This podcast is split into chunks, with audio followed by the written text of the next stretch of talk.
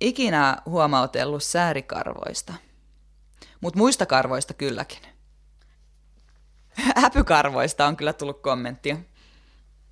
Että pitäisi ajaa useammin, kun sekin jää sitten. Kun yrittää, yrittää muistaa, että no joo, nyt voisi taas vähän ajella.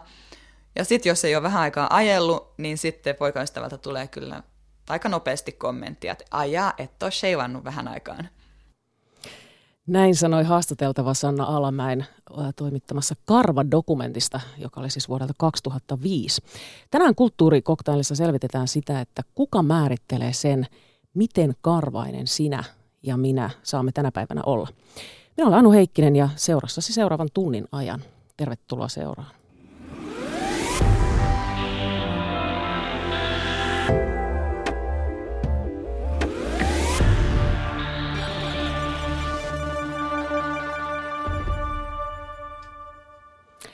Kuvaveistäjä Nooras Roderus, tervetuloa myös Kulttuurikoktailin seuraan. Kiitoksia.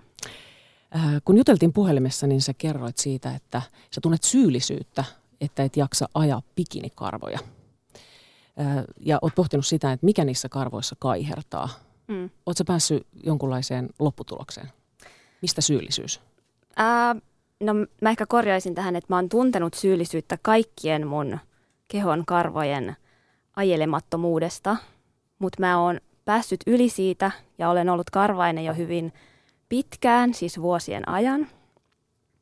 Ja tota, ää, siinä on varmaan tämmöinen, niin että mä jossain vaiheessa tajusin, että mä en kokenut tätä syyllisyyttä sen takia, että mä itse laiminlöin itseäni tai en huolehtinut itsestäni, vaan, vaan ajatus oli enemmänkin se, että joku muu voisi kiusaantua siitä, että mulla oli korkokengät ja säärikarvat tai toppi ja kainalokarvat. Miten sä teit sen ajatusmuutoksen tai muutit ajatuksia? Ää, no se oli hyvin helppoa, koska mä en ollut oikeasti koskaan kiinnostunut ajelemaan mun karvoja.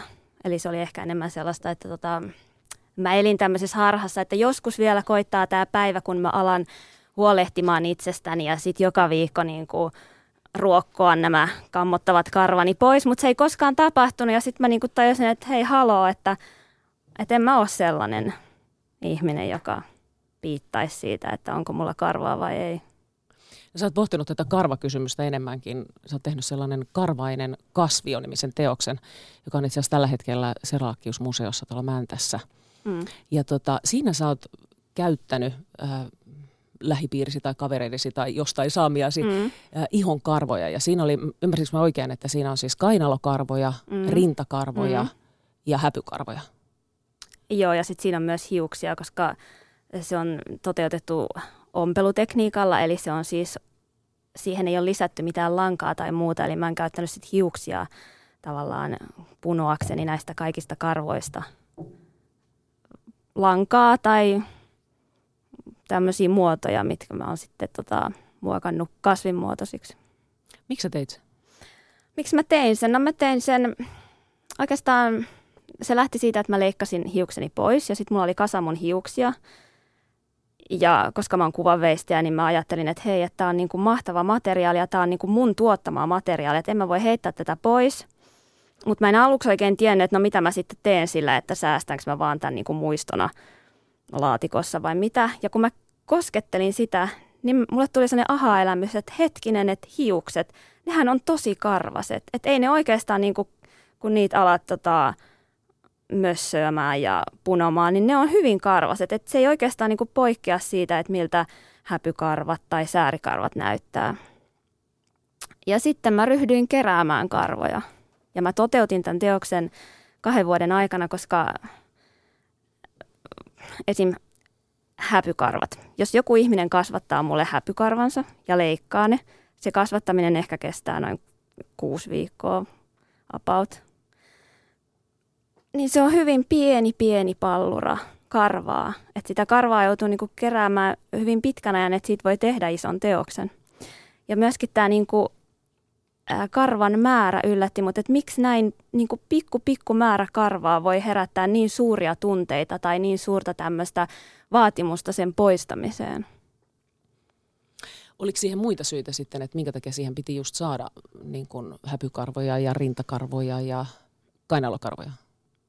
Ää, no mä halusin, että sen teoksen materiaalitiedot on ihmisen karva. Ja ihmisen karva on kaikkea muutakin karvaa kuin hiuksia. Ja myös mä halusin tavallaan näyttää sen, kun se teos on ää, kaukaa katsottuna kuin herbaario, eli kasvio. Hyvin harmoninen ja kaunis. Niin mä jotenkin halusin ää, yhdistää siihen sekä sen, että se on kaunis ja visuaalisesti viehättävä, mutta myös karvanen. Koska niin usein ää, esimerkiksi karvasista naisista sanotaan, että he on mm, likaisia tai inhottavia tai rumia. Sä äsken sanoit tuossa, kun ennen kuin tultiin tänne studioon, niin sä sanoit, että miehet ei halunneet antaa partakarvojaan tähän Joo, prokkiksi. ei. Mi- ei mistä halua. se johtuu?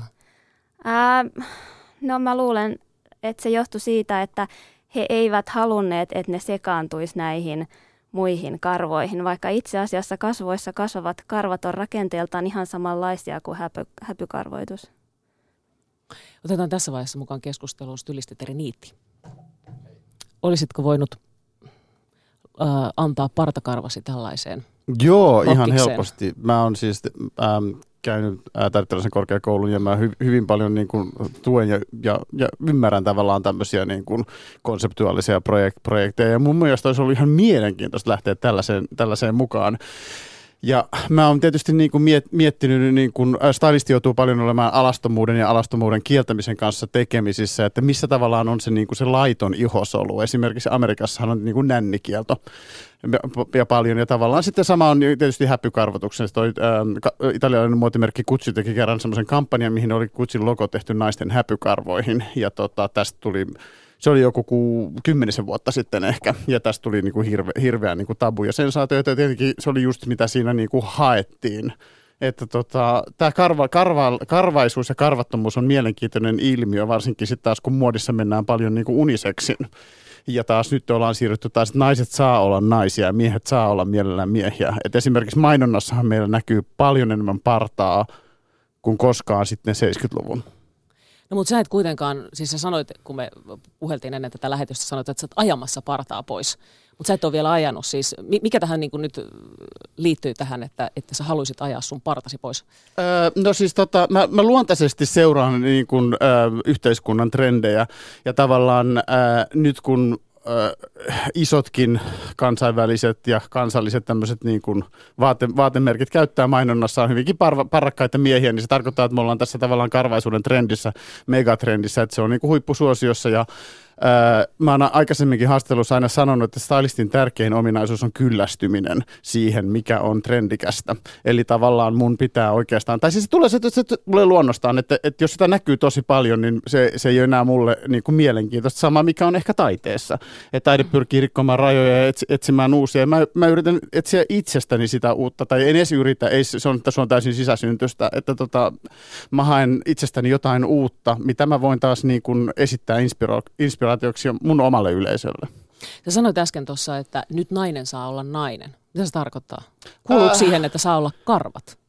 No se on tietysti kulttuurinen lähtö, lähtökohta tavallaan, että jos me ajatellaan esimerkiksi niin kuin, ö, ranskalaista kulttuuria, niin siellä, siellä nainen saa olla karvaisempi kuin taas esimerkiksi, jos ajatellaan niin kuin amerikkalaista kulttuuria, mikä on hyvin sovinnainen ja, ja, ja, ja perinteinen. Se, missä tavallaan se tabun tai niin kuin hienouden tai ällöttävyyden raja, raja menee, niin se on, se on itse asiassa hyvin maakohtaista ja itse asiassa liittyy hyvin paljon myöskin yhteiskuntaluokkiin. Eli tämmöisissä maissa, missä on luokkayhteiskunta, kuten Britannia, ja jossain määrin Amerikka, niin tavallaan niin kuin siellä itse asiassa niin kuin yhteiskunnan tasotkin menee, niin kuin kar- että työntekijä saa olla karvanen ja tavallaan omistava, omistava luokka on, on helposti tavallaan hyvin huolita. Se, se, se, se sama, sama mm. niin kuin sä sanoit aikaisemmin, sen likaisuuden termi, niin tavallaan mitä enemmän sä teet fyysistä työtä, sitä karvasempi sä saat olla naisena tai miehenä. Toi on mielenkiintoista, jos ajattelee sitten niin kuin Ranskaa, joka kuitenkin on tavallaan, ajatellaan ehkä tämmöisenä niin kuin hienostuneena kulttuurina, tai jotenkin kuitenkin, että Joo, Joo, siellä, se- saa, siellä saa olla kuitenkin... Joo, mutta se on taas jotenkin tavallaan, siellä on, se ehkä liittyy semmoisen niin Ranskan vallankumoukseen ja sellaiseen tavallaan, koska siellä taas niin kuin perukeen ja kaikke, kaikkein tavallaan niin kuin muokattiin naisesta, naisesta ennen Ranskan vallankumousta tavallaan tällainen niin kuin, ö, haaveobjekti, niin tota, siellä, siellä ehkä, ehkä on semmoista samanlaista niin kuin itsemääräämistä. Se liittyy semmoisen itsenäisyyteen ehkä, että nainen saa määrätä itsensä, että, että kenelläkään ei ole oikeutta tulla sulle sanomaan, koska siinä kulttuurissa alun perin on taas hyvin paljon määritelty naisen ulkoinen rooli, niin tavallaan siinä vaiheessa, esimerkiksi niin Ranskan vallankumouksen symbolihan on nainen, joka on rinnat paljaana siellä sille heiluttaa, heiluttaa trikolorin lippua, niin tota, tota, se, se, on sinänsä, niin kuin naista arvostetaan siellä ehkä niin kuin vapauden symboli, ja siihen osittain liittyy nimenomaan tämmöinen itsemääräämisoikeus. Kiinnostavaa. Otetaan tässä vaiheessa mukaan kolmas keskustelija, taidehistorian dosentti Harri Kalha. Tervetuloa. Kiitos. Ja tämä sopii hyvin myöskin, kun puhutaan tästä historiasta. Puhumme nimittäin sinun kanssa siitä, kun, että miten on niin kuin taidehistoriassa esitetty ää, niin kuin ihmisen karvaisuutta. Ja si- siinä oli aika lailla niin kuin pääjuonteena on se, että nainen on esitetty taidehistoriassa karvattomana. Ja tämä liittyy jotenkin tällaiseen niin kuin klassismin ihanteisiin ja antiikin ihanteisiin siihen, että siihen ei kuulu karvasuus. Näin on. Kyllä se pätee sekä miehiin että naisiin. Että antiikin klassinen ideaali, joka sitten vaikutti länsimaissa pitkälle eteenpäin aina nykyaikaan asti. Aina tulee yhä uudestaan ikään kuin tämmöinen klassistinen pohjavire kuvakulttuurissa ylipäätään. Karvat, ne on myös vaikea esittää esimerkiksi veistoksellisin keinoin.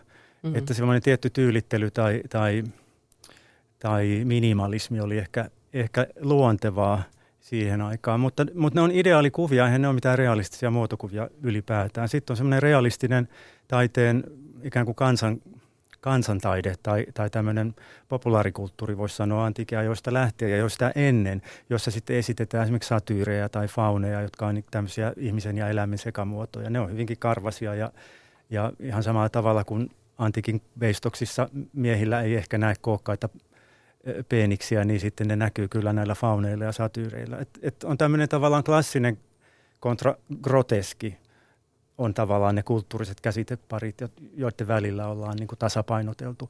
Groteski edustaa ikään kuin sitä ihmisluontoa ja eläimellisyyttä ja klassinen taas semmoista idealisoitua ikään kuin viatonta tai neitseellisempää kauneuskäsitystä, sitä puhtautta siinä on jotenkin tavallaan niin kuin mennä, mennään ehkä semmoinen just niin nimenomaan jatkona, jatkona tähän niin kuin fyysisyyden ja henkisyyden tavallaan, niin kuin, mitä fyysisempi olento sä oot miehenä tai naisena, mm. sitä karvasempi sä saat olla ja tavallaan mitä enemmän intellektuella tai henkistä tai jopa uskonnollista se on, niin sitä vähemmän. Ainoa varmaan karvanen uskonnollinen on ollut Jeesus.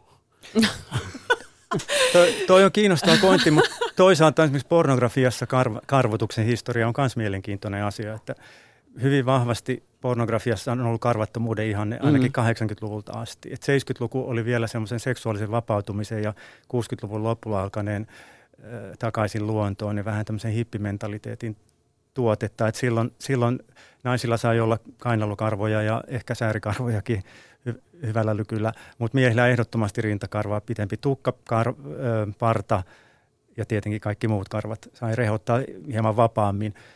80-luvulla mun tulkinnan mukaan AIDS-kriisin myötä niin ne karvat häipyy. Että tehtiin taas semmoinen ikään kuin panssarinomainen, puhdas, kiiltävä, kompakti, katsoa saa, mutta ei koskea mm. tyyppinen ö, ke- kehoidea, ideaali. Ja, ja sitten taas se alkoi murtua 90-luvulla. Mä muistan itse, kun mä asuin Jenkeissä 99-2000, ja mä huomasin yliopiston kuntosalissa, että miehet oli yhtäkkiä alkanut ajamaan, sheivaamaan, sääret – käsivarret. Ihan siis tavalliset nuoret miehet, ei mitkään niin bodaribodarit, jotka sen bodaus, niin kuin ammattimaisen bodauksen tai kilpailuhenkisyyden myötä niin ajelisi ne karvat pois, jotta lihakset korostuisi. Niin mä olin huomaavina, että tämmöinen, tämmöinen trendi, joka oli lähtenyt homokulttuurista ja ehkä AIDS-kriisistä liikkeelle, tämä karvattomuus, oli levinnyt kulttuuriin ainakin New Yorkissa koko laajuudessaan nuorten miehen mie- miesten keskuudessa. Ja, ja sitten taas karvat ja parrat tuli ikään kuin takaisin 2000-luvulla. Jonkunlaisena vastaliikkeenä. Ja taas vastaliikkeenä. Mm, Eli t- tavallaan tämä on tämmöistä, tämmöistä heiluriliikettä. Ja, ja kiinnostavaa ehkä siinä on se, miten tavallaan mieshän lähenee ikään kuin feminiinistä ihannetta, kun se ajaa karvat pois. Mm. Ja sitten taas pornografiassa on ihan oma logiikkansa, että miksi kar- karvoja ei kauheasti korosteta siellä. Mm. Sielläkin on omat alagenrensä ja joka lähtöön ja alakulttuurithan on, tietysti me, me yleistetään tässä. Mutta jos puhutaan noin yleisemmin kulttuurista, niin mieshän lähenee ikään kuin feminiinistä ihannetta puhdistamalla sen vartalonsa pinnan karvoista. Ja, ja vastaavasti nainen, jos kulkee jalat ja, ja käsivarret ajelematta niin, tai, tai kainalot, niin saattika nyt ka, kasvojen karvoista, niin, niin se on statement heti ja, ja jotenkin tuntuu, että se on niin kuin joku, joku sukupuoli, kapinaa sukupuolijärjestelmää vastaan tai kapinaa tämmöistä, tämmöistä niin kuin kulttuurin normatiivisuutta vastaan. Mm. Mutta onko se, onko se, toisaalta voisiko se ajatella, että se olisi myös niin kuin ikään kuin vapautumista jostain maskuliinisuuden ihanteesta, jos mies, miehen ei tarvitse olla parrakas ja karvanen – mutta onko se sitä? Ää, no siis, uusi mä, on, mä itse asiassa haastattelin yhtä, yhtä niin kuin, äh, pornofirman, om, äh, pornofilmifirman omistajaa, kun mä tiesin, mä tunteen hän haastattelun ja kysyin häneltä tavallaan nimenomaan niin kuin industry, industry insider mielipiteen. Ja hän sanoi, että itse asiassa tota, tekninen kehitys on aiheuttanut myöskin paljon karvattomuutta. Nykyään niin kuin porno kuvataan hd niin kuin kuvataan kaikki. Kaikki näkyy tavallaan. Siis silleen, se, mikä on ollut silleen 70-luvulla kaitafilmin semmoista su, su, suhinaa, niin nykyään kaikki on kirurgin tarkkaa ja semmoista, niin kuin se, on, se on vähän jopa tavallaan semmoista niin kuin, se, se tapa tehdä sitä, se on, kaikki näkyy niin tarkasti tavallaan, niin, niin kuin, että, että siellä sitten ollaan paljon tarkempia tatuoinnin ja muukin hygienin, mm. hy, hygienen ja karvojen, karvojen suhteen. Kaikki näkyy nykyään. Että se on tavallaan tullut Mutta niin miksi se on niin kauheata, että karva näkyy? Öö, ei se varmaan... Miksi se pitää poistaa? Öö, siinä on kysymyksessä siis tavallaan tällainen niin kuin itseään ruokkiva kehä. Eli mm. siitä on alun perin tavallaan tullut, kysymys on puhtaudesta, että tavallaan äh, seksissä halutaan, tav- kysymys voi olla hyvin paljon, niin kuin sä sanoit justiinsa nimenomaan AIDSista, siitä tulee tavallaan puhtaampaa seksiä, jos se on tavallaan suihkun raikkaana ja tavallaan niin kuin ajaltuna ja huoliteltuna. Sulla on semmoinen olo, että tämä ihminen pitää huolta, huolta itsestään eikä levitä tauteja. Se voi Mut olla siis, ihan siis mm. tällainen. Mutta siis toihan, toihan on, eihän toi ole mitään niinku faktaa, koska Eihän, ei karvaa. Ei kysymys olekaan Ei fakta. tietenkään, mutta toi on niinku tavallaan sellainen ja mikä meille on syötetty tosi pitkään kaikessa kuvastossa ja myöskin niin kuin mielikuvissa, että jos sä oot karvaton, niin sä oot puhtaampi kuin jos sä oisit karvallinen. Nimenomaan pornossa mennään tavallaan suoraan niin kuin käsittelemättömällä alueelle, missä mennään mm. niin kuin mieli, mielihyviä ja näin päin. Se on sama tavallaan, että jos sä niin kuin oot perjantaina baarissa ja sä saat sinkkuja löydät jonkun ja tavallaan, niin sitten toisella on niin kuin puuttuu kolme hammasta ja toisella ei niin kumman kanssa suutelet. Mutta silloin kun ihminen tulee sukukypsäksi, niin se saa karvotuksen tiettyihin paikkoihin, esimerkiksi sukupuolielimien mm. alueelle. Mun mielestä niin kuin karvat on todella eroottinen on, on, on, viesti. on, on. Ja siis täh, tässä on olemassa niinku suuri alakulttuuri, joka mm. tavallaan niinku nauttii sitä. Eikä oikeastaan alakulttuuri, vaan se on vain yksi osa, mutta jos me puhutaan tavallaan kaupallisesta, niin me mennään jo ihan siis 80-luvun Armaani hajuvesimainoksiin. Meille myydään se estetiikka sellaisena, että se on jotenkin ja tässä on, tässä on myöskin siis mennään jopa tavallaan niin kuin rodullisiin, rodullisiin ja rasistisiin asioihin. Tavallaan niin kuin valkoinen tavallaan rotu, mitä monesti ihannoidaan periaatteessa estetiikassa, lähtien mm. niin kuin kreikkalaisista patsaista, patsaista, niin tavallaan se lähtee jo tavallaan sieltä Kreikasta. Karvaton on tavallaan se ideaali. Mm. Jumalat on kuvattu silloin karvattominen. Mm. Ja se on tavallaan ja nostaa länsimaista, Kyllä. länsimaista ihannetta. Ja toisaalta, niin kuin sanot, niin ka- karvasuus on ihan yhtä seksuaalisesti kiihottava niille, joille se on. Tai jotka sitä sillä hetkellä sattuu kaipaamaan ja haluamaan. Ja niissäkin nämä heiluriliikkeet vaikuttaa pornografiassa myös, että löytyy mm. karvapornoa tai miksi mm. sitä luonnehtisi. Tavallaan niin kuin luomupornoakin siinä mielessä, mm. että ei, ei ole niin ajeltua. Mutta eikö se ole kiinnostavaa, että kuitenkin siis äh, monesti myös äh, ajatellaan, että monen tutkimusten mukaan niin sanotaan, että, että karvat on niin kuin, ne suojelee taudeilta ja, ja ne on niin kuin sillä lailla niin kuin hyödyllisiä. On, on, siis sen takia meillä on silmäripsit. Meillähän me oltaisiin, me varmaan 20 prosenttia sokeita, jos meitä ei ole, meillä ei ole silmäripsiä. Nehän nimenomaan, niin kuin, mm. meillä on siis luontainen reaktio, jos joku lähenee silmään, mm. suljetaan silmät ja karvat mm. nimenomaan suojelemaan. Ja samoin, samaten myös genitaalialueella, kyllä. että se niin kuin pitää. Kyllä, Mut kyllä siellä me... myös satiaisia liikkuu. niin joo, siellä on niin. turvallinen metsä, missä mellästään. niin, että se, joo, aivan, aivan. Mutta se on mielenkiintoista, että on kuitenkin onnistuttu, että se on ollut mm. niin vahva se tavallaan se mielikuva luomiskoneisto. Joo, ja siis että, tavallaan... se on onnistuttu niin kuin, tavallaan luomaan tästä valkoisesta rodun ihanne tai tällainen. Niin kuin... Ja tästä ei varmaan, siis, myöskin, siis kaupallisuushan tästä ei ole mitenkään kaukana. Siis jos me ajatellaan niin kuin yli 50-luvulta lähtien, kun on, on tullut siis giletet ja muut tavallaan on niin kuin karvojen ja kaikki nämä niin kuin sähköiset karvojen niin kuin ajelukoneet tai trimmauskoneet, niin tota, tämähän ruokkii sitä biljoona teollisuus tavallaan jos meillä olisi niin kuin pysyvä naturalistinen ihanne, niin meiltähän häipyisi niin kuin, tuhansia ja taas tuhansia työpaikkoja tästä, tästä näin, tästä niin kuin karvan huoltamisteollisuudesta. Mm, eli voidaanko sanoa, että se on siis bisnestä kaikki On totta kai, koska niin. mä oon lukenut mm. tällaisen tilaston, että ne naiset, jotka ajelee karvojaan, on paljon tyytymättömämpiä ylipäätään ulkonäköönsä. Ne laihduttaa, ne käy kauneusleikkauksissa, ne käyttää kosmetologien palveluja verrattuna taas sit niihin naisiin, jotka ei ajele karvojaan. Ja Eli tavallaan, sama, sama pätee mm, miehiin, jos kyllä. puhutaan niistä salilla käyvistä itsensä ajelevista niin. kundeista, niin itse se ruokkii niinku sitä koko mm. bisneskoneistoa, joka tarjoaa näitä niin kuin, ja siihen tarvitaan myös sitten tietenkin tämä, josta on ollut aikaisemmin vahvasti keskittynyt naisiin, niin nyt kun saadaan miehet mukaan, niin sehän tuplaantuu. Kyllä, kyllä. Se on kaksinkertaistuu tavallaan se bisneksen niin kuin mm. mahdollisuus. Totta kai, kun sä kysyit aluksi, että kuka määrittää, niin me yhdessä määritetään. Kaikki mm. me määritetään. Mm. Tässä keskustelussa me määritetään, mutta koko kulttuuri ja yhteiskunta koko laajuudessaan jatkuvasti määrittää sitä. Se on, se on niin kuin eräänlaista piilevää valtaa. Eli totta kai se on mm. valtakysymys, mutta toisaalta ei sitä voi yksilötasolla myöskään kieltää, että se olisi myös nautinnollista, se itsensä tyylittely, oman mm. fysiikkansa tyylittely. Että tavallaan ei voi myöskään syyllistää sitä, sitä tämän ideologian orjuuttamaa kuluttajaa, joka, joka sheivaa ja joka, joka tota, tyylittelee fysiikkaansa. Koska ja siihen liittyy niin paljon sellaista, sellaista mielihyvää ja nautintoa ja, ja omaan itsensä keskittymistä, joka on myös tärkeää ihmiselle.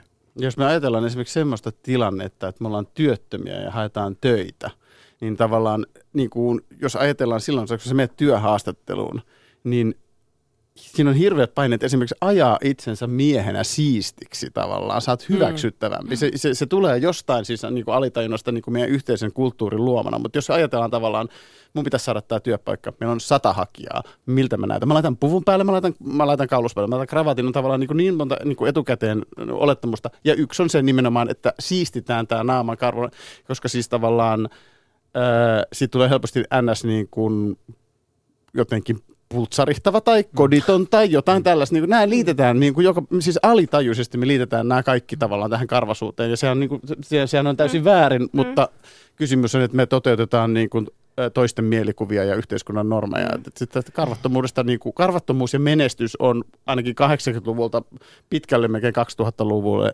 liitetty toisiinsa. Hmm. Kyllä mä oon hirveän tyytyväinen itse siitä, että mun tarvii ajaa partaa. Mm. Eli Joo, niin tavallaan niin mulla on semmoinen etuoikeus.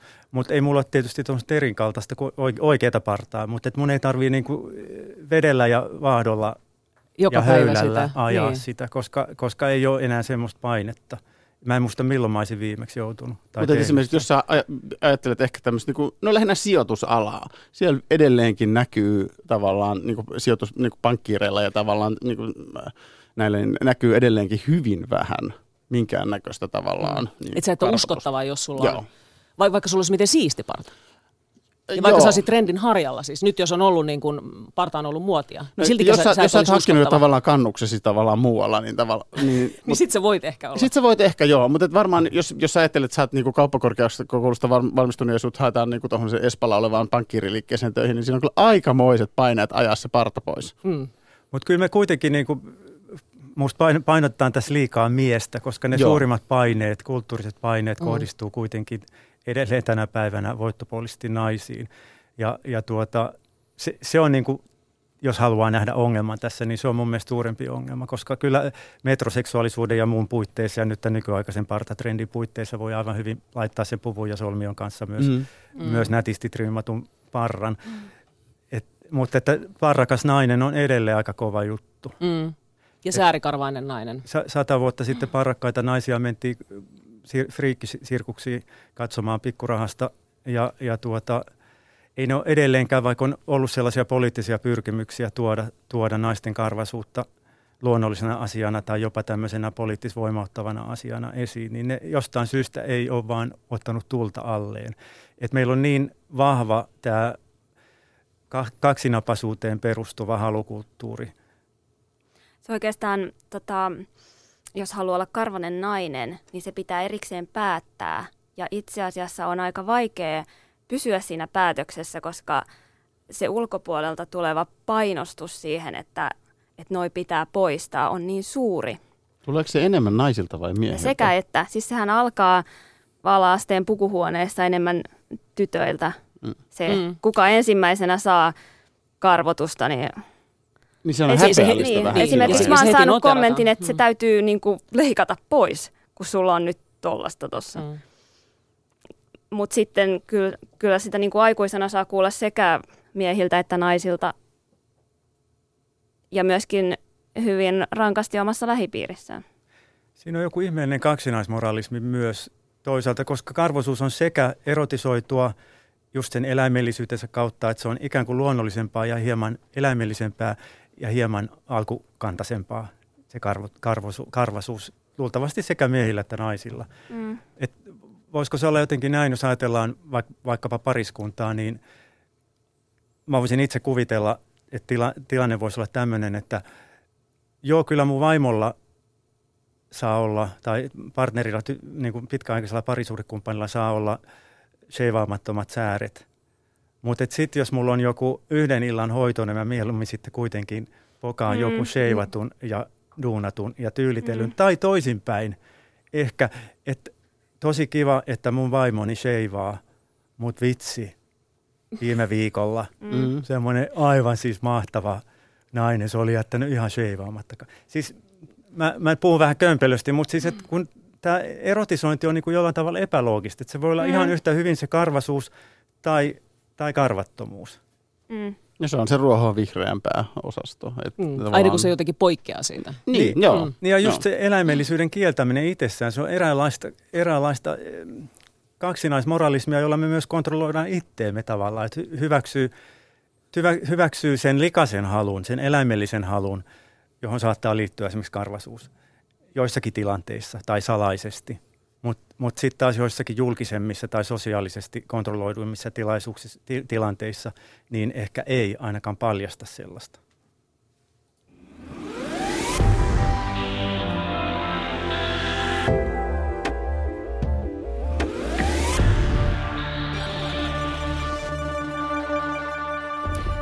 Tänään kulttuurikoktailissa puhutaan siis karvoista ja karvattomuudesta ja keskustelemassa on täällä stylisti Teri Niitti ja kuvaveista ja Noras Roderus ja taidehistoriatsija Harri Kalha. Äsken jo viitattiin siihen tämmöisen näihin luonnonmukaisuusliikkeisiin, että niitähän aina tulee. 1900-luvun alussa Saksasta levisi vahvasti vahvasti liike muualle Eurooppaan. Ja silloin muun muassa niistä otetusta kuvista, niin jos muualla ku- valokuvissa ei näkynyt karvoja, niitä ei saanut näkyä, ne joko leikattiin tai retusoitiin, niin näissä kuvissa niitä näkyy. Ja sitten oli taas 60-70-luvulla tämä tämä puumi. Niin mi- miten te näette, niin kun nyt näette, nämä, liittyykö nämä karvakampanjat, mitä nyt esimerkiksi naisilla on näitä anna karvojen kasvaa, niin liittyykö ne tähän takaisin luontoon, luonnonmukaisuuteen, trendiin vai, vai onko ne jotain ihan omaa juonnetta? Mä näkisin sen enemmänkin tavallaan valtaa, niin kuin, että ottaa valta, vallan omasta kehostaan niin kuin itsemääräämisen oikeuteen, että se tavallaan niin, varsinkin naisia, naisia kohti, kohdistui niin paljon ul, ulkonäköpaineita, siis karvaisuuden painon, iän, siis mm. iän, iän suhteen, niin tavallaan se on se semmoinen, niin kuin, että minä määrään itse, millainen minä haluan olla ja mikä on oikeastaan niin kuin kaunista. Entäs Harri? Niin, no visuaalinen kulttuuri on tietysti niin monimuotoinen ilmiö tänä päivänä myös, että on tosiaan hirveän vaikea yleistää, kun, kun löytyy alakulttuuria alakulttuurien alakulttuureita. Ja, ja sitten on toisaalta pornografiaa ja sitten on toisaalta mainontaa, joka on, joka on melkein tämmöistä niin kuin koko kansan pornografiaa, jos näin haluaisi ajatella, ottamatta mitenkään moralistista kantaa siihen. Ja niissä kaikissa on erilaisia ihanteita, osin yhtä aikaa ja osin tämmöisinä heiluriliikkeinä. Et kauhean vaikea on, on sanoa mitään vedenpitävää – tai yleispätevää tästä. Ja esimerkiksi tehokas mainontahan on provosoivaa, eli tavallaan se tutkii sen yhteiskunnallisen tämänhetkisen asenteen ja lähtee siitä siihen niin kuin vielä eteenpäin. Vie, vielä po- tavallaan siis se, se, se, mitä sä näet jo kadulla ja kauppakeskuksessa, niin se ei enää mainonnassa, mainonnassa teho, että siinä pitää taas pistää niin kuin volyymit 11, että tulee jonkunnäköinen reaktio. Varsinkin tavallaan, jos puhutaan niin kuin, ää, niin sanotusti keihäänkärkimainonnasta, joka, joka pyrkii tavallaan havahduttamaan, eikä vaan myymään sen tietyn, tietyn tuotteen hymyn ja, ja, ja, ja solmion kerran. Mutta semmoista, niin kuin, niin kuin just viittasit Harri siihen, että tämmöistä yhtenäiskulttuuriahan ei varmaan enää niin kuin, no en tiedä, onko se, no milloin sitä nyt on ollutkaan, mutta että se, niin kuin, se hajautuu niin moniaalle. Mutta mitkä sitten loppujen lopuksi, jos miettii niin kuin, niin kuin pornoteollisuutta, niin miten, miten sen, niin kuin, äh, sen valuminen tavallaan siihen valtavirtaan? Et on, onko se vaikutus niin iso, kun ajatellaan, vai onko se ylipäätään iso? No on se varmasti tavallaan, jos muistaakseni niin kuin maailman suosituin niin kuin, äh, pornosaitti Pornhub, joka on kanadalainen, niillä on siis 13 miljardia tyyliin katsojaa päivittäin tai jotenkin. Se on siis aivan valtavaa ja tavallaan jos keskimääräinen klippi on joku 20 minuuttia, niin siis kyllähän sitten tavallaan se, expo, se, se altistuminen tavallaan sille, mitä, mit, mitä siinä maa, niin kuin esitetään, niin on, on ihan valtava. Ja tavallaan mehän jos meidän tavallaan niin kuin aja, käyttäytymistä ajatellaan ihmisille, niin kyllähän niin kuin lisääntyminen ja seksuaalisuus on iso osa siitä tavallaan, miten me päivittäin toimitaan ihmisenä, olisi seksuaalinen suuntautuminen mitä, mitä tahansa. Että siis meidän alitajunta antaa siellä luontaisesti impulsseja ja nimenomaan tämmöinen karvaisuus liitetään just nimenomaan eläimellisyyteen, joka on mitä tavallaan kielletympää se on, sitä herkullisempaa se on oikeastaan sitten loppujen lopuksi. 10-15 vuotta sitten mä olisin ehkä sanonut tässä keskustelussa, että ei pidä olla liikaa huolissaan internetpornon tai pornon ylipäätään vaikutuksesta, mutta nimenomaan internet on, on vähän muuttanut munkin käsityksiä, koska se on niin vahva ja läsnä oleva esimerkiksi nuorten elämässä potentiaalisesti, ei välttämättä kaikilla. Mutta toisaalta niin musta tuntuu, että nuoret on myös hyvin taitavia kehittämään ikään kuin nahka, niin kuin kovettamaan, park, parkkiintumaan, parkitsemaan nahkaansa. Ja se on niin luontainen ympäristö heille. Niin, koska se, jos mut olisi lapsena tiputettu tähän, niin mähän olisin mennyt sekaisin. Mutta, kun, mutta, mutta, mutta siis eihän sellainen ihminen, joka pienestä asti tottuu tavallaan kaiken visuaalisen kulttuurin kautta, kaiken mainonnan ja muun kautta, niin vähitellen ikään kuin television ja muun kautta, niin ei välttämättä ole sitten samalla tavalla vaikutuksille altis. Ja aina pitää muistaa, että niin paljon kuin siellä missä se nyt onkaan viihdekulttuuri tai internet tai pornoteollisuus, on tietynlaisia representaatioita, niin aina sieltä löytyy myös vastineita ja, ja tota, niin kuin kontrapolitiikkaa ja, ja vastavetoja.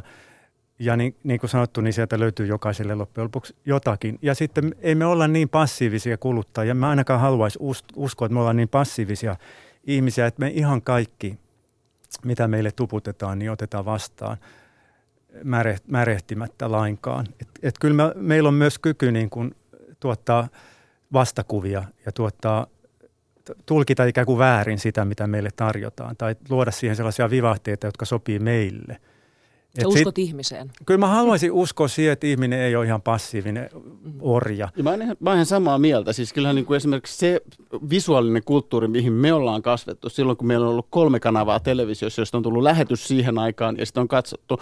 Nykyään katsomisen kulttuuri on siis kaikkien Netflixien ja kaikkien muiden kautta. Se on aivan, aivan erilainen. Sä mm. valitset itse, mitä sä katsot. Et meillä on ollut kolme kanavaa ja sieltä on tullut kello 8.30 Ylen uutiset ja se on katsottu silloin. Sitä ei ole voinut katsoa enää kymmeneltä, koska se ei ole, se ei ole enää saatavissa. Nythän kaikki on saatavissa 30 päivää lähetyksen mm. jälkeen mm. ja sitten maksullisista palveluista niin kuin vuoden. Niin tavallaan siis sun ei tarvitse enää katsoa sitä, nimenomaan se niin kuin, niin kuin itse valinta on, ja mahdollisuus siihen on aivan siis erilainen. Mä en muista, mä oon katsonut Mä katson aamu silloin, kun se tulee, ja kaiken muun televisio mä katson valinnaisesti. Mm. Eli se vaatii myös, se, se niin kuin pakottaa sut aktiivisen valintaan. Joo. Jolloin ehkä niin kuin, toi on kiinnostavaa, koska koko ajan ajatellaan, että että ihmiset on jotenkin ohjailtavissa ja, ja he vaan niin kuin jotenkin, tai, sille, tai tulee sellainen ajatus, että, no, että sieltä syötetään meille sitä ajatusta. Ja... No sitten katsoo esimerkiksi niin tavallaan, meillä on niin kuin YouTube-tähtiä. Tav- mm. ja, ja, YouTube ei ole kanava, missä, mistä tulisi mitään ilman, että sä valitset sen. Tavallaan sun pitää mennä hakea se, valita ja painaa playtä. Mutta sielläkin on vahvoja mielipidevaikuttajia. On, on, on, niinku- on, niin, on, on, on, mutta että tavallaan niinku siinä on kuitenkin kuin sellainen, seurataan. niinku, että se ei ole semmoinen Orwellin 1800, 1984 tavallaan, että sut istutetaan siihen tuubin ääreen ja sieltä tulee. Mm. No jos ajatellaan siis, jos vedetään vähän kun keskustelun ää, teemana on siis se, että kuka päättää. Ja nyt on niin kuin puhuttu pornosta, että pornoteollisuuden, vai, pornoteollisuuden vaikutus on aika suuri. Ja sitten sivuttiin jo näitä, tätä taudin pelkoa. Joo. Että se on ehkä niin kuin yksi, onko, onko siinä vielä, jäikö siinä joku niin kuin kulma No, vielä? tavallaan- No, mä hygienia oikeastaan- ylipäätään, ei se ole Joo. pelkästään niin, kuin niin raju asia kuin esimerkiksi AIDS, vaikka Joo. siitä se on Mm. ehkä osin lähtenyt liikkeelle, mutta ylipäätään hygienisyys. Mutta mä näen itse asiassa tavallaan esimerkiksi niin kuin homokulttuurissa sitten tämä tavallaan niin kuin AIDS tuli silloin 90-luvun alussa. Ja nyt on periaatteessa ää, esimerkiksi Jen- Jenkeissä on, on, tarjolla tavallaan niin kuin ehkäisyä jo tavallaan, että sä saat niin kuin ollessasi negatiivinen, saat pillerin päivässä ja tavallaan se ei enää, enää tavallaan suun tartu. Ja nyt yhtäkkiä on tullut samaan aikaan, on tullut parin, kolmen, neljän vuoden sisään myöskin karvat, karvatrendi. Tavallaan, niin kuin, että siitä on tullut se on ollut tavallaan niin semmoista silosta ja puhtaasta, puhtaasta siihen asti, kunnes taas tavallaan tämä taudinpelko on kokonaan poistunut. Et kyllä mä näen siinä selkeän yhteyden. Ja Et si- silloin saa ikään kuin nyt niin kuin sen, Mm. sen myötä karvat saa olla. Joo, Samaan aikaan tuli trendi, valtava trendi kondo, kondomittomasta joo aivan sama. Joo. Mm. ba- barebacking. Et, et, si- sitä on vaikea olla yhdistämättä tähän ka- karvasuus. Se ajoitus ei ole mun mielestä kyllä Ilmiö. sattuma. Mm. Mm. Liittyyhän karvoihin myös hajua, koska ää, ne on alueilla, joissa ihminen erittää omaa hajuaan. Ja ehkä myöskin niin kuin, niihin liittyy semmoinen, että me ei haluta näitä tämmöisiä niin kuin barbaarisia, eläimellisiä hajuja, vaan me halutaan haista deodorantille tai hajuve- hajuvedelle mieluummin kuin omalle itsellemme. Et varmaan, tai siis musta tuntuu, että osa ihmisistä perustelee karvojen poistoa sillä, että he ei halua haista Mm. koska se myös liittyy tähän hygienisyyteen. Mm. Eli mauton, hajuton on parempi kuin...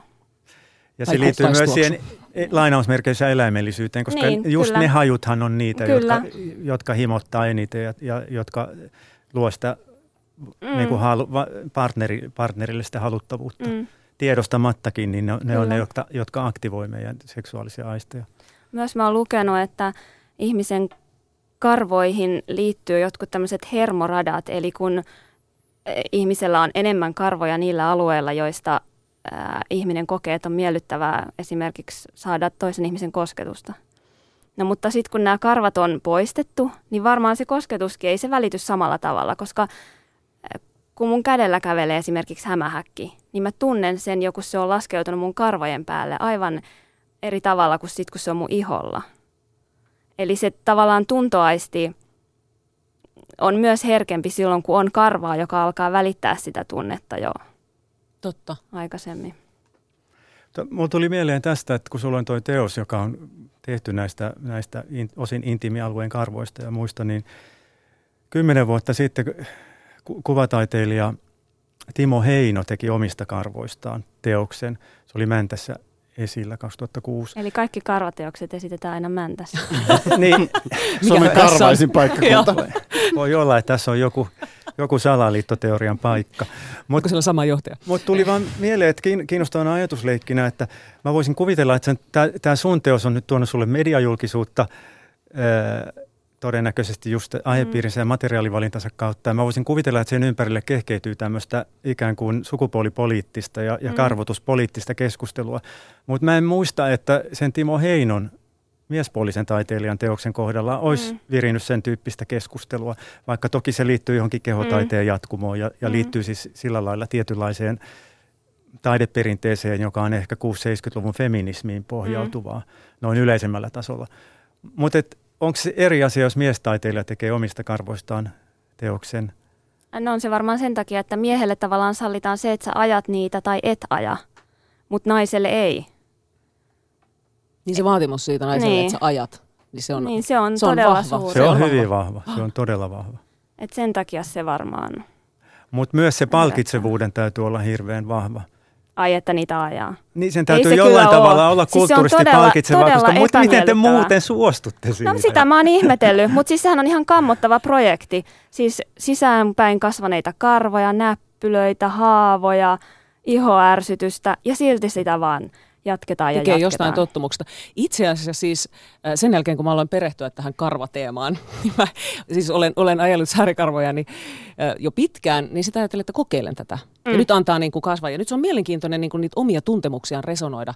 Että miltä musta tuntuu, kiinnitänkö mä ihmisten katseisiin huomiota, että mitä ne, mit, niin kuin näkeekö ne mun sängen, mun säärikarvasängen, kun nyt on tällaiset äh, ilmat mm. ja, ja on lyhyemmät housut tai hame, että niin kuin, mit, mitä sitä saa. Ja se, ja se on niin kuin kiinnostavaa ne tuntemukset, kun tulee itselle sellainen olo, että pitäisikö nämä nyt sitten kuitenkin ajaa.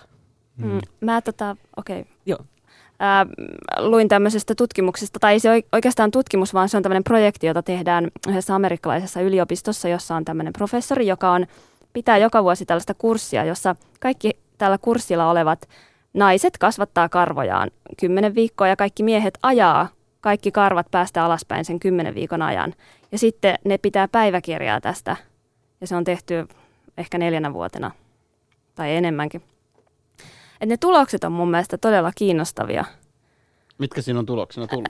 No esimerkiksi miehillä se, että ne ajelee, niin ne, ne jotenkin on havahtunut siihen, että mikä homma se on naisille, poistaa niitä karvoja. Osa miehistä on kokenut niin kuin, ää, löytäneensä feminiinisiä puoliaan. Ää, osa taas on sitten niin kuin muokannut sen tämmöiseksi ää, miehiseksi projektiksi, että he jollain niin kuin metsästysveitsellä niitä karvoja mm. poistaa. Ja sitten taas, mutta naisilla ne on, niin. Niin, mut naisilla ne on paljon niin kuin monimutkaisempia, niihin liittyy tämmöisiä niin kuin syvempiä sosiaalisia reaktioita, että, että vanhemmat voi olla täysin pöyristyneitä siitä. Varsinkin silloin, jos nämä opiskelijat on työväenluokasta, koska siellä, tai, tai jos he ei ole valkoihosia. Koska mä luulen, että yksi tapa esimerkiksi ää, latinoille tai mustaihoisille ihmisille tavallaan päästä osaksi mm. valkoisen ihmisen luomaa kulttuuria on se, että karvat poistetaan. Tuo on kiinnostava. On kulttuureita, joissa karvat ei kasva niin paljon kuin toiset. Ja Euroopassakin Välimeren alueilla karvat kasvaa vahvemmin ja voimakkaammin kuin esimerkiksi täällä Pohjolassa. Mm. Noin yleisesti ottaen. Että nämäkin asiat vaikuttaa – Mm. Mutta silti mä, mä olisin taipuvainen ajattelemaan, että tässä on taustalla kuitenkin niin kuin aika pitkälle tämmöinen erottinen halu, halutalous. Siitä huolimatta, että esimerkiksi tuossa sun esimerkkitapauksessa niin vanhemmat on ikään kuin se sosiaalinen paine henkilöityy heihin, niin eihän se syy alku ja juuri ole siellä, vaan, vaan se on siinä, että meillä on kaksinapainen su, sukupuolijärjestelmä, mm. joka haluaa nähdä miehet maskuliinisina ja naiset mm. feminiinisinä, ja näihin yksinkertaisesti kuuluu, että maskuliinisuus samastuu karvotukseen, ja, ja feminiinisyys mm. karvattomuuteen. Ja ihminen on loppujen lopuksi aika tyhmä niin kuin eläin.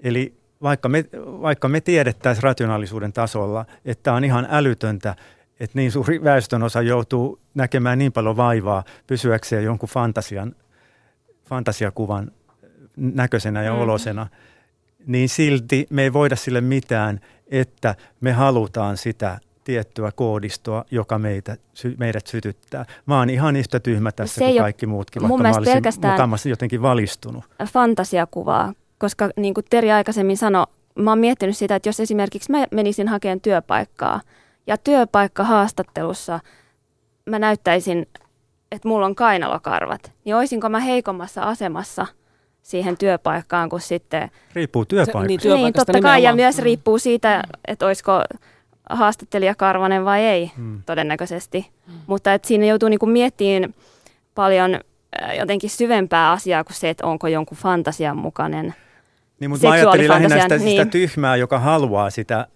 sitä posliinia mutta tavallaan, että se ei voi sille tyhmyydelleen mitään, ihan niin kuin mäkään en voi sille mitään, että, että mä, muakin sytyttää jotkut tietyt aika, aika tyhmät ja juntit jutut, niin mä tiedän se rationaalisesti ajatellen, mutta en mä mm. voi sille mitään, että that's what makes me tick.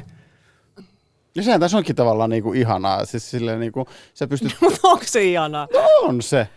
No, no, no miehenä se on ehkä ihanaa. Niin, mä tavallaan. heti Me- mietin, kato naisena niin, tätä. Onko se no niin siis, naisena ollenkaan siis niin tavallaan ihanaa? niin, kun musta on ihan mä ajan parran, niin mä tuulen, tuulen tavallaan, tunnen tuulen kasvoillani ja tavallaan sit mä voin taas niin kuin se valinta on oikeastaan ihanaa. Ja toisaalta taas niin kuin ihmisenä, jonka koko ammatti ja oikeastaan kuka mä oon, perustuu tavallaan niin kuin valintoihin, muutokseen ja visuaalisuuteen ja tavallaan jos mä teen näin, niin tavallaan se aiheuttaa tällaisen reaktion. Siis silleen, mulla on on, että mulla on se niin kuin ilo ja vapaus niin kuin omassa elämässäni tehdä niitä valintoja oikeastaan vähän suuntaan sun toiseen. Onneksi me ollaan niin kuin henkilökohtaisesti semmoisessa vaiheessa kulttuuria, että miehet, me miehet ollaan, ollaan vapaita valitsemaan se karvattomuus tai karvaisuus. Ja me voidaan puhua täällä miehet ja naiset näistä asioista suhteellisen sukupuolisensitiivisesti. Mm. Mm. Että sekin on jotain.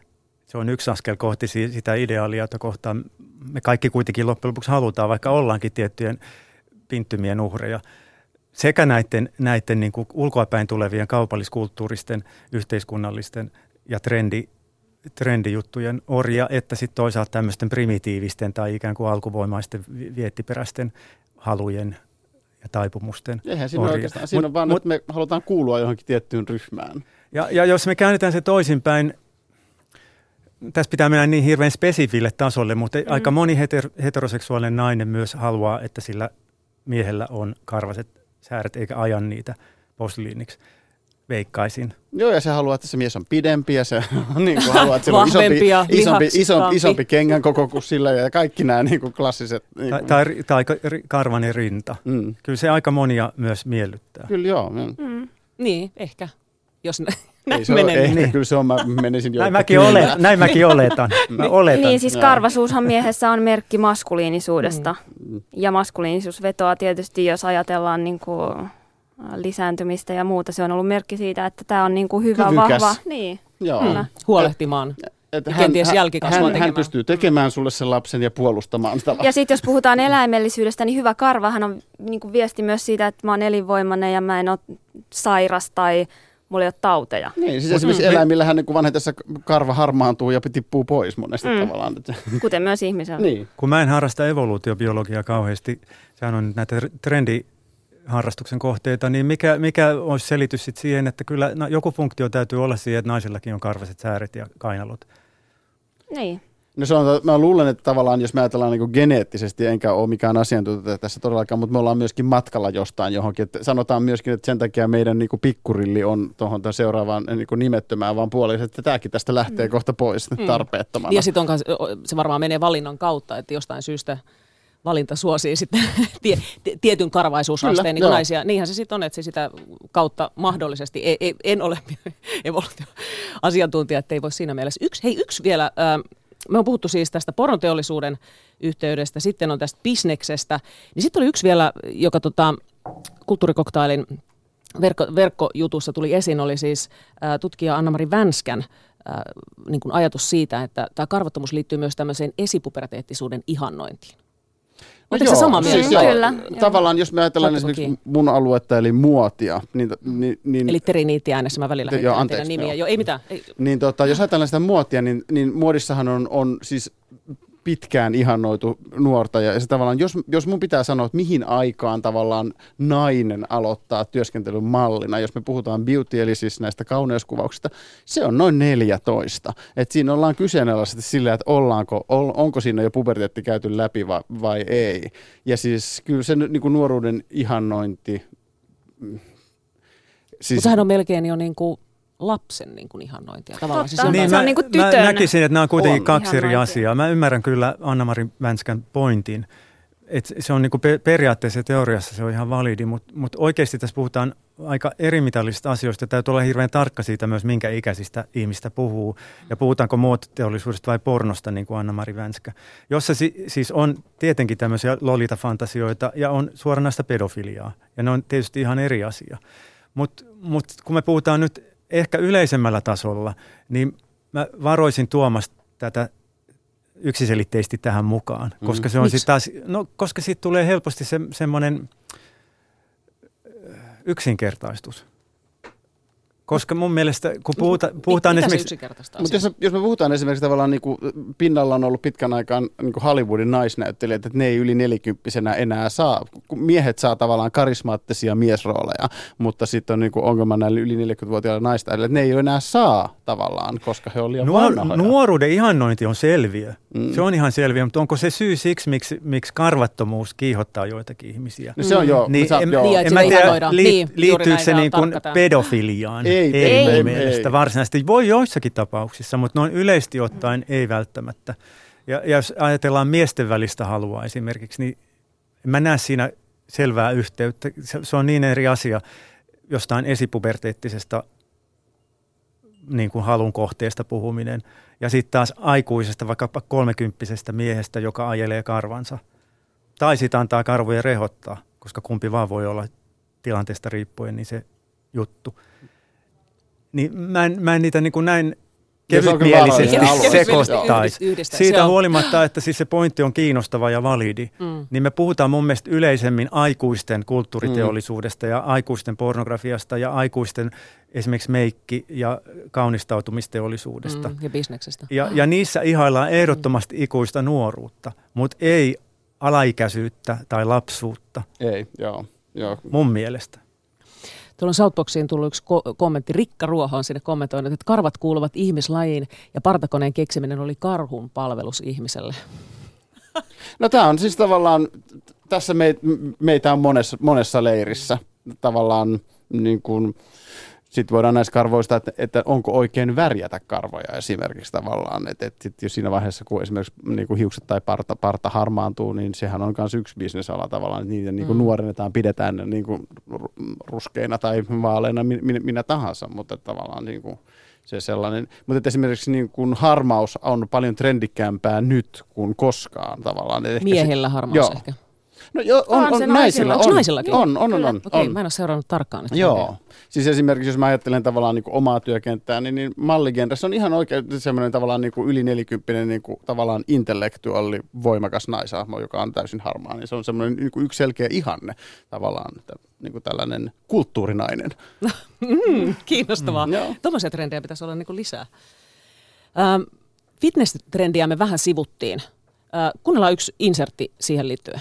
Mä ajelen itseäni varten, mutta sitten toisaalta en mä varma, varmaan kieltääkään sitä, että jos mä en ajas niitä karvoja, niin kyllähän siitä saisi määrättylaisia katseita ja kommentteja joko miehiltä tai naisilta. Et onhan se tietenkin jonkunnäköistä varmaan, että juoksen aerobiksalilla, kun haluan olla hoikka ja hyvän näköinen ja menestyvä ja kaikin puolin hyvin toimeen tuleva.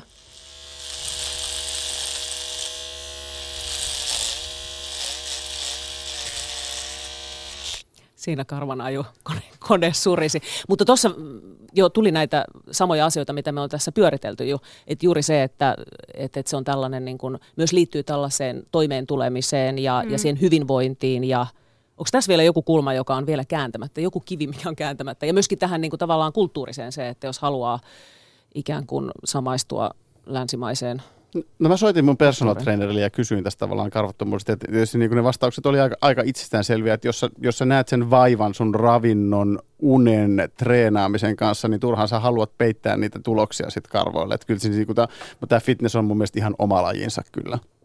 Ja siinä se on tavallaan perusteltu, että ne lihakset näkyy paremmin, kun ne ei peity karvaan. Niin sama kuin pornossa tavallaan, että sä No näet niin. paremmin. Po- Pornossa mä näen itse asiassa niin kuin varsinkin nyt, kun sä keskustelit, sanoit siitä aikaisemmin, niin tavallaan mä näen sen, kyllä tavallaan sen puhtauden siinä kanssa niin kuin eri, erilaisen asi- asian. Et esimerkiksi niin kuin, ää, mä, mä kysyin tältä mun ystävältä, joka tekee pornoa, niin, niin my- myöskään niin kuin valtavirtapornossa ei saa olla liian hikinen. Että tavallaan saatetaan pysäyttää kuvaukset ja vähän niin kuin tämä pyyhkeellä, että ei ole liian niin kuin hikinen, karvainen ja ällöttävä ja. Eläimellinen. Niin, tavallaan. Juuri sitä, mitä kaikkea seksi aikana on. Kyllä. Nimenomaan näytetään sitä ihanteellista jotain. Mutta mä käytin nimenomaan terviin valtavirta tavallaan, mm. että et sitten niinku oikeastaan niinku, sit ihmiset, jotka ehkä kuluttaa niinku, ja on kiinnostuneita, niin tavallaan se on valta, valtavan tylsää tällä niinku siistitty, siistitty oleminen. No, mutta mulla, mun mielestä me puhutaan nyt ehkä vähän liikaakin pornosta tässä asiassa. Niin, no, mutta siis mehän päädyttiin siihen jossain vaiheessa, että sillä on aika vahva vaikutus On, kuitenkin. on, on, Mutta sitten sä sanoit kuitenkin äsken, Tereniitti, että, että taas fitness-genre on ihan omansa, mutta sehän on valtavan niin kuin, valtavan suosittua tällä hetkellä. On, joo. Ja, ja, ja se myöskin, eikö se nyt kans valu? Ystävämme, ystävämme Instagram on tehnyt, tehnyt siitä tavallaan, kun, kun myöskin tästä visuaalisuudesta on tullut semmoista niin kuin kolmen sekunnin pikaruokaa, että, että, että, ihmiset vaan rullaa sitä näyttöä ja painaa kaksi kertaa ja tulee sydän ja rullaa näyttöä kaksi kertaa tavallaan niin kuin sydän. Että esimerkiksi naisten kulttuurissa on tullut tavallaan, eihän tissit ole enää mitään, että peppu on se kaikki. Hmm. Tavallaan, että siitä on tullut tavallaan, ja se on niin, niin kuin, tissit täytyy tavallaan niin kuin joko olla tai tehdä, mutta pe, pe, peppu on tavallaan, siihen, siihen joutuu niin kuin vähän työskentelemään, että, niin kuin, että implant, implantteja on, mutta niitä on paljon vähemmän, vähemmän niin kuin hmm. sillä alueella. Taistellaan luontoa vastaan vielä enemmän tavallaan kuin, kuin mu- muilla kehon alueilla ehkä. Joo, ja siinä on tota, sit tavallaan semmoinen niin kuin pikamiellyttäminen on, on, on niin kuin tullut vielä, vielä is, isommaksi. Et Suomessahan kävi tämä niin kuin, mä en muista hänen nimensä, mutta niin kuin Instagramin jotenkin suurin pylly, tällainen, niin kuin, joka on tehnyt siis uran siitä. Hän kiertää maailmaa vaan ja hänet, hänestä on paljon semmoisia niin nainen, joka, joka siis tekee jalkakyykkyä salilla ja siitä on pelkkää jalkakyykkykuvaa ja hänellä on niin kuin ehkä pari miljoonaa seuraajaa. Ja tässä on sitten okay. hänen uransa. Niin, no mutta... että kyllä se... karvoista ja kaikista, kaikista saa tehtyä uran nyt kun tavallaan yleisö on helposti 5 miljardia, niin kuin, tai, näiden niin kuin, nykyisten medioiden kautta on helppo saada niin kuin, koko maailma tavallaan yleisöksi. Niin... Kyllä, ja sitten se itsestään huolehtiminen. Se, että sä panostat siihen, että sä näytät hyvältä, oot mm. karvaton, sulla on lihaksia, sä treenaat, niin sehän on niin kuin menestyksen merkki ja tämmöinen se on, siinä, siinä on tavallaan elämänhallintakysymys. Mm, me, mm. Meidän nykyisessä mm. kulttuurissa on niin helppo, meillä, meillä on niin paljon tavallaan vaatimuksia täytettävänä, niin se tavallaan se, että oletko menestynyt vai ei, niin sä pystyt hallitsemaan elämääsi ja, ja pystyt hallitsemaan sen oman kehosi ja, mm. ja sä viestit sitä tavallaan ulospäin, että minä olen vahva ihminen, mä oon viideltä salilla ja tiedät sä niin kuin, mm. Pidän karvani kurissa. Niin. Mm. Mutta näihin liittyy tosiaan myös aina se nautidun puoli. Tämä on joku sellainen niin kuin hetki itselleen tyyppinen – ajattelu. Että kyllä mäkin kävin suihkussa ennen tätä lähetystä. Joo, ja, ja, ja se ei ollut vain teidän takia niin kuin jotenkin, että te, te painostatte mua jollain tavalla, että mun on pakko käydä suihkussa ennen tätä vaan, vaan se oli hetki itselleni, niin mun ei tarvinnut hetkeksi ajatella sitä tulevaa mm. radiolähetystä. Et, et mä voisin kuvitella, että näihin rituaaleihin voi, voi liittyä myös sellaista nautinnollisuutta, mm. vaikka, se on, vaikka, se on, niin. vaikka se on mm. ikävällä tavalla pakkoritualisoitu tässä meidän kulttuurissa nimenomaan naisten kohdalla. Mm. Ja hyväksyntä ja siihen hyväksyntään addiktoitumista. Tämä niin, juuri näin, on... ja katseiden, naisilla varmasti tämä katseiden kohteena oleminen ja, ja niin kuin se mm. hyväksyvä katse. Otetaan ihan tähän loppuun, loppuun vielä se, että mitä te näette että mihin kehitys on menossa. Ihan lyhyet kommentit kaikilta se, että mitä niin kuin, jos, jos tuota tällä hetkellä miehillä on enemmän tätä sallivuutta sen suhteen, että sä voit valita sen, niin kuin, että sheivaatko vai et. Naiset ei sitä edelleenkään ehkä, ehkä voi, kun ehkä pieni osa, mm. jotka tekee siitä statementin. Mm. Mutta tota, Miehet voi ehkä valita, sheivaako ne rintansa vai ei, mutta ne ei voi valita sitä, että se rinnan pitää olla kondiksessa. Et se ei välttämättä onko se nyt sitten no-win situation, että onko se mm. välttämättä menossa parempaan suuntaan? Niin, vai onko se uusi normi? Harri Kalha ja Soroderus. No mä luulen, että karvakapina edelleen on tällainen niin kuin vähemmistön juttu, ja mä uskon siihen, että karvojen poistaminen tulee leviämään ja koskettamaan niin kuin yhä enemmän esimerkiksi miehen kehoa. Miehetkin joutuvat tähän orjuuteen. Kyllä. Mä näen itse asiassa tavallaan niin perinteisen sukupuolien puoliroolien nousun. Aina tavallaan meillä on tällainen ta- taloudelliset epävarmat ajat ja si- si- silloin taas niin nostaa naisellisuus, perinteinen naisellisuus ja mie- miehekkyys. Ja jos ajatellaan esimerkiksi tällä hetkellä USA presidentinvaaleja, niin siellähän on todella niin perinteiset kuviot, kuviot. Niin mä näen, että ta- takaspäin ollaan menossa eikä eteenpäin. Hyvä, kiitos paljon keskustelusta. Kiitos. Kiitos.